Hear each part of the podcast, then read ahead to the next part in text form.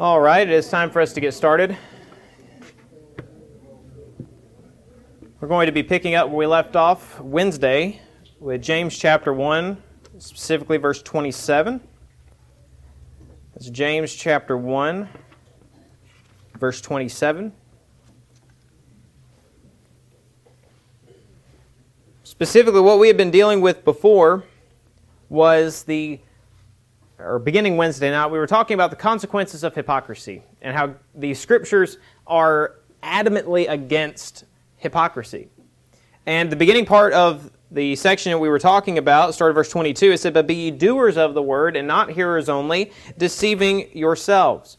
And we connected this with the later parts, verses 26 through 27, said, If any among you thinks he is religious and does not bridle his tongue, but deceives his own heart, this one's religion is useless, is literally vain, worthless, not accepted. It's not following after God. He's deceiving himself into thinking he's religious, thinking he's following after God, but the reality is his actions don't coincide.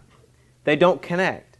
And that brings us to this last point in verse 27 where James is describing what pure religion is. Now, what does the word pure mean? Someone just give me a, a quick definition of the word pure. Perfect's a good one. Anything else? Tainted. What? Untainted. Untainted. Those are all good examples for it. And that's literally the idea. When we think of pure water, we think of purified drinking water. We see those in the stores all the time. We buy purified drinking water. It literally had the impurities removed from it. It is completely removed, left out of the way, left aside. Another good example would be pure gold. How do you get pure gold? Do we see natural occurrences of genuine, pure gold? No. No. So what has to happen to get it? You have to refine it. You have to heat it up, melt it, let all the impurities get out of it. You take those out of the way, and then when it cools, it hardens, it becomes pure gold. Pure gold. The same thing is true here. We're talking about pure religion, religion that is untainted, religion that does not have impurities in it.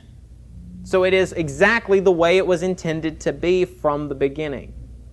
So, how do we describe this? Pure religion and undefiled, again, that same idea. It's not corrupted, it's not ruined. Undefiled before God and the Father is this to visit the fatherless and the widows in their affliction, and to keep himself unspotted from the world. He literally gave two descriptions, just two descriptions on what pure religion is. Now, why is it important that we have to visit the fatherless and the widows in their affliction and to keep himself unspotted from the world. Remember, we talked about in Acts chapter 2, the latter part. What were they continuing in? What did the early church look like? Just give me some examples of what they did from the first century. What did we talk about in Acts chapter 2, around verses 40, the around verse 40 and down? What were some of the things that they did? They met together often. What else? Anyone who had a need, they met it. There was benevolence taking place. They were giving to those who had need. What else? So we have fellowship and we have benevolence. What else did they do? Do I know? They met in their homes. They met at homes. They had that fellowship. They were connecting with one another. What else? Anything else? They continued steadfastly in the apostles' doctrine and breaking bread and in prayers. Those were the th- main things that they had focus. We're going to follow after the Word of God. We fellowship together. We build that connection, that family unit, and we take care of the needs of others. Now, does that sound similar to what James just said in James chapter 1 verse 27? Same kind of idea? If we're following after the doctrine of Christ, what are we doing? We are removing the impurities. We're keeping ourselves unspotted from the world. We're following after the will that He had set forth. If we're following what God said, then we're not going to be impure. We're not going to be a part of those things. And to visit the fatherless and their widows, does that just mean that we visit them? Like we just show up and we say, hey, how's it going? Is that what He's talking about? What does that word visit mean? Do I know? Take care of the needs. I'm going to meet the needs. That's the idea here. So he says, You are keeping yourself unspotted from the world. You're removing all those impurities. That would include following after what God has had to say, the doctrines that were taught, and to visit the fatherless or the widows in their affliction. Benevolence. We're meeting needs of those who are, un, who are less fortunate. Now, what's interesting about the fatherless and the widows? Why, why are they set out in this period of time? Why would that be so important? Do I know? They're helpless. They're helpless. At this period of time, if you were a, a widow, you did not have a husband to provide, you could not really get a job. You couldn't really provide for yourself. You were purely dependent on the benevolence of others, on the help of others. If you were fatherless, then you were considered to be of bad blood. You don't have any inheritance. Your father's house is gone. If you were young, you would have been cast out, thrown onto the street, helpless. This is kind of the idea of what he's talking about. You help those who cannot help themselves. You meet those needs when they're necessary. That's the idea of what we're discussing here with this benevolent attitude of Christians. Christians should always be the ones who, when they see a need, they meet it. They take care of the problem. They said, we don't have to go to another source, we don't have to let someone else do it. In America, we have a, a slight problem with this. We like to turn over helping the needs of others to agencies or to somebody else. We keep we do the pass down effect in America. I'm going to pay you to do the job I should do. Does that not sound familiar? We do that all the time. I'm going to pay you to keep giving me what I want. We pay for streaming services because we don't want to buy the movies. That's the idea that we follow. We keep passing it down. Christians are always active people. We're never passive. That's never what God intended for Christians to be, as passive people. We don't just show up and let Christianity be done for us. See, a lot of people in America and in a lot of Western nations as well like to just keep throwing money at issues. Oh, there's mission needs in the Congo. Well, we're just going to throw money at it. We'll, we'll keep throwing money at it. Is that a bad thing? No, we can help the needs that are there, but we better be doing stuff here. If I'm not going to go over there, then I need to be doing it here. That's Christianity. We are not a passive people. And what James is describing is this pure religion and undefiled before God and the Father of this. Take care of the needs of the helpless and keep yourself unspotted from the world. That's exactly what we talked about with not being entangled by the things of this world in the sermon this morning. We're not all brought into it, it's not the main focus of our lives. In this past move, I think every one of us can discuss how difficult moves are and how hectic it is. And this is the best example I can give for this idea. When you're moving, everything is out of place. Everything. And what happens to your mental state when everything is out of place? You will forget everything. You will forget every minor detail. And by the end of the day, you'll say, I should have done this, I should have done this, I should have taken care of that, that needed to be taken care of, and it just drives you crazy. Christianity is similar to that. If I'm entangled by all the things of this world, what brain power do I have left to think about what God has asked me to do? It's the same idea. Now, if I have in my mind, I'm focusing on God, I have to make sure that takes place. Then the other problems that come in in my life, the other complications, the things with work and things of that nature, I know they have to be taken care of, but I have time set aside to take care of this as well, to follow after God, to keep ourselves unspotted from the world. Now, it's interesting that he used the term unspotted. Would this have significance to Jews? Would the word unspotted have any significance to Jews? like unblemished. Unblemished. Why would that have significance with them, though? Sacrifices. Exactly. Exactly. The sacrifices under the old law. When God told them to offer the first of their flocks, He mentioned unspotted. Unspotted. A lamb that had blemishes, that had problems with it. You were to offer the best that you had. In Romans chapter 12, verses 1 and 2, what did Paul say that we are to God? That we are to present our bodies a what? a living sacrifice. If I'm offering myself to Christ and I'm not offering Him the best, if I'm not offering Him what I'm supposed to be, then I'm offering Him a blemished sacrifice, a spotted sacrifice. Now, does that mean that I have to be 100% perfect at all times and I can never make a mistake or else I'm a blemished sacrifice? Is that what we're talking about? No. That's the difference in a living sacrifice. as opposed to a dead one. When a, something is dead, it cannot change. It's not going to change. When they sacrificed those lambs, that was it, it's over. As Christians, we are constantly purifying ourselves. How? When we confess our sins, we continue on. We say, I made a mistake, but I keep moving. I'm faithful to Christ. If I'm committed to Him, if I'm following after Him, I'm not a blemished sacrifice. Now, if I have sins in my life that I'm not repenting of, that I'm not making right, then what am I? A blemished sacrifice.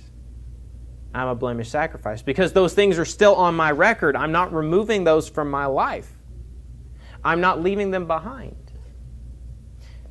If it were the case that we 100% had to be perfect people, A, there would be no need for Christ, and B, most of the people in the Bible would have been lost, even those that God named in the Hall of Fame of Faith.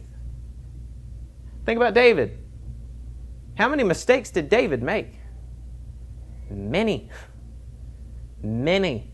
Abraham, same deal. Noah, same deal. Moses, also, he didn't even get to go into the promised land because of his mistakes but they were all faithful. Even Peter. What did Peter do when Jesus was brought to the judgment seat? He denied him three times, said, I don't even know the man. But he came back. The only difference between the sin of Peter and the sin of Judas is Judas never actually made the repentance.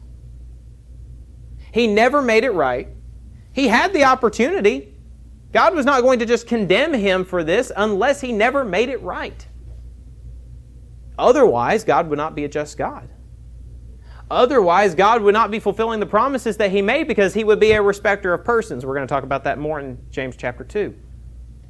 He would have been a respecter of persons. He would have been saying, everyone has the ability to be forgiven except Judas. Except Judas. Judas can't be forgiven. Everybody else can we have in our minds sometimes that I can't be forgiven or someone else can't be forgiven because they've made so many mistakes or they've done so many of these kind of things. But then why did God allow some of the people in the scriptures to be saved that followed some of the same paths? We talked about Saul today, Saul of Tarsus, who became the Apostle Paul. If God wasn't willing to forgive him for those sins, then we wouldn't have had that apostle. We wouldn't have had the works that he did.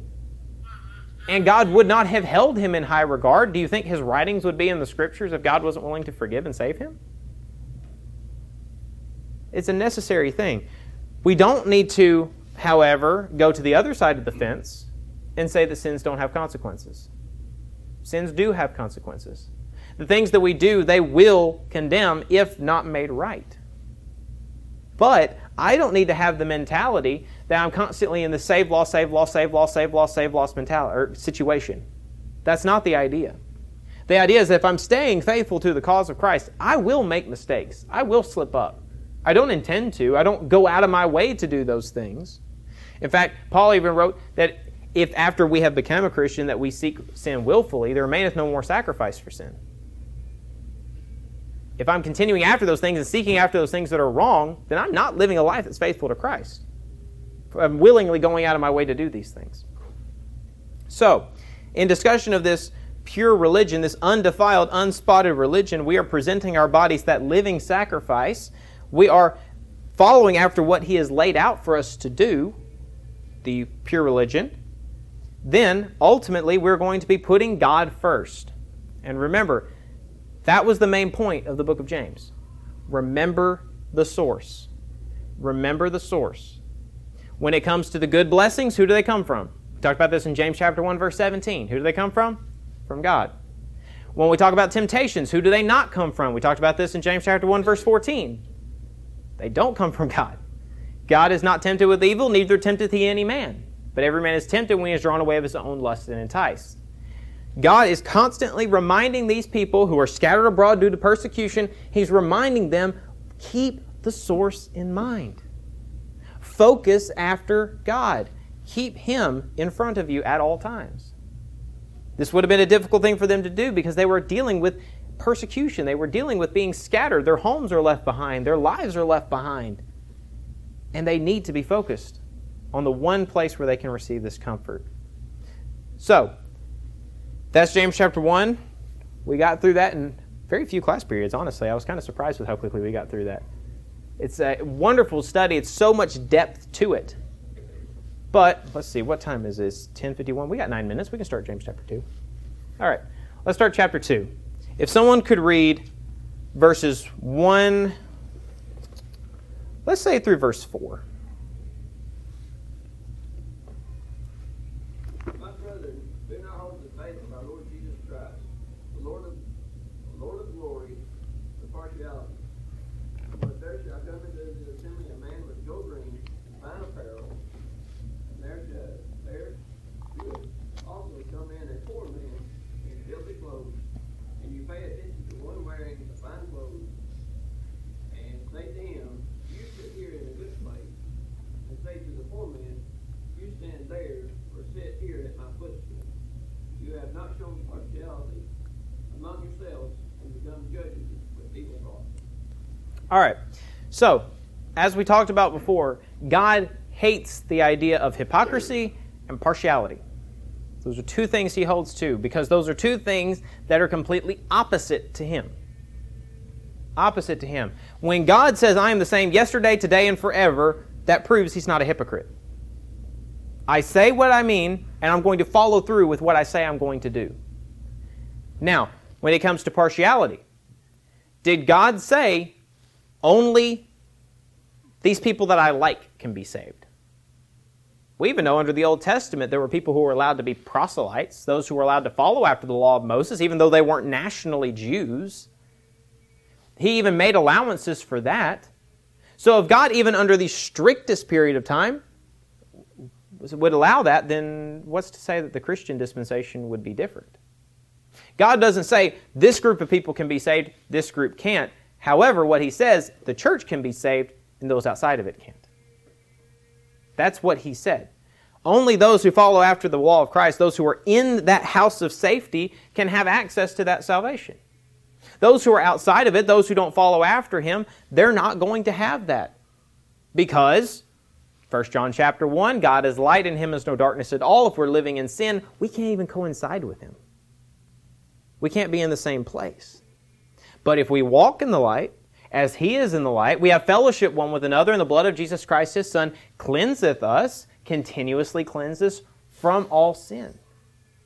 We're able to live in that house of safety with him, not worried about our sins, because I know that when I slip up and fall, I know when I make mistakes, I can continue to follow after God and keep him in the forefront.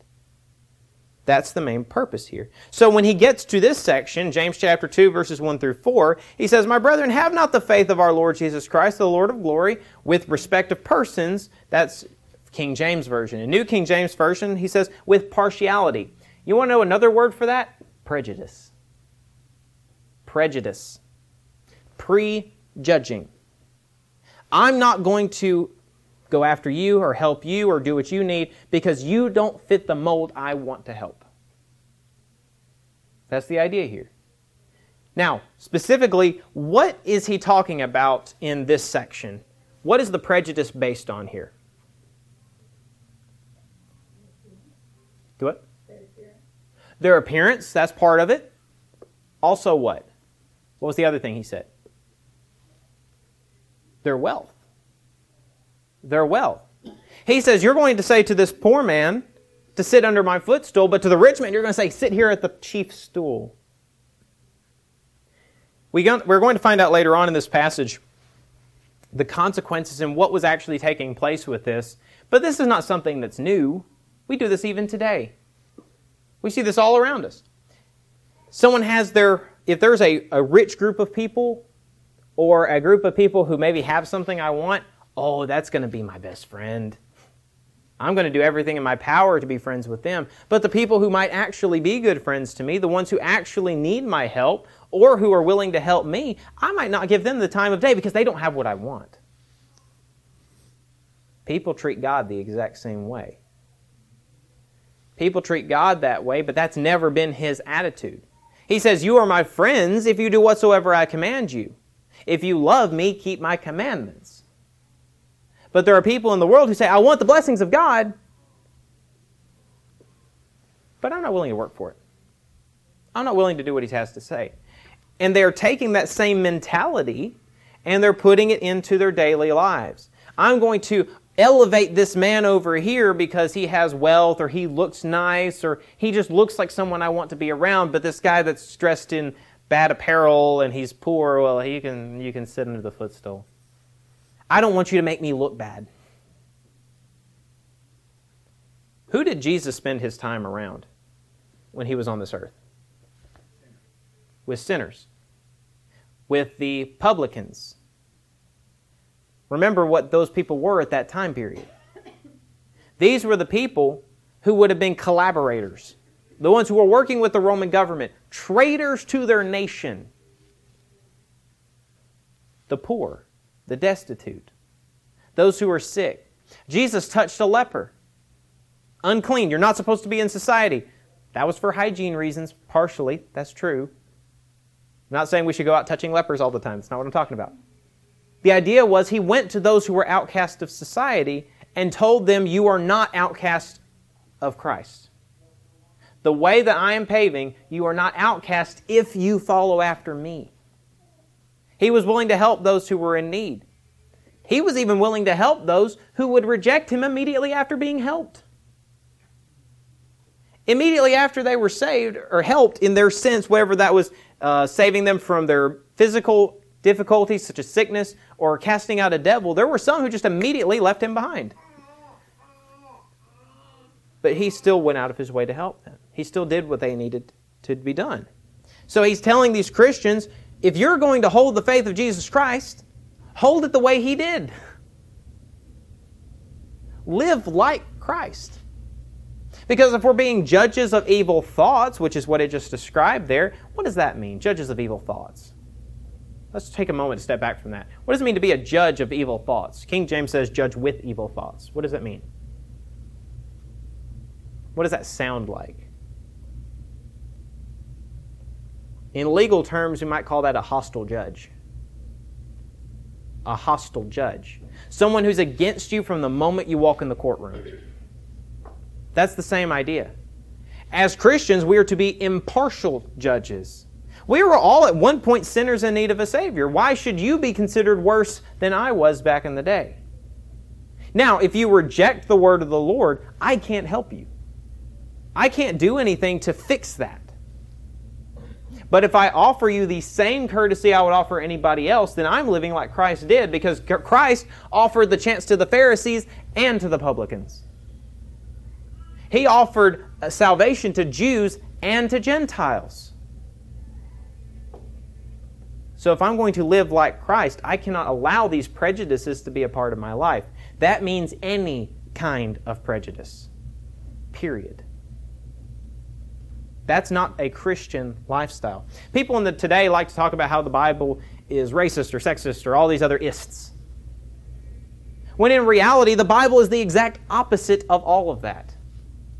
For its day, it was the most progressive book. It uplifted women to a role of saying, You are valuable. It told husbands, You love your wife even as Christ loved the church and gave himself for it. He said, You need to be willing to lay down your life for that woman. He said that women are to be treated, and this is what really gets people mad, as the weaker vessel. Do you know what that means? You handle it as though you're handling the most valuable item you have. You are taking care of it. You are careful with where you put it. You are careful with what you do around it. You cherish it. You value it. That's how he told them to treat their wives. Back in the day, what was a wife?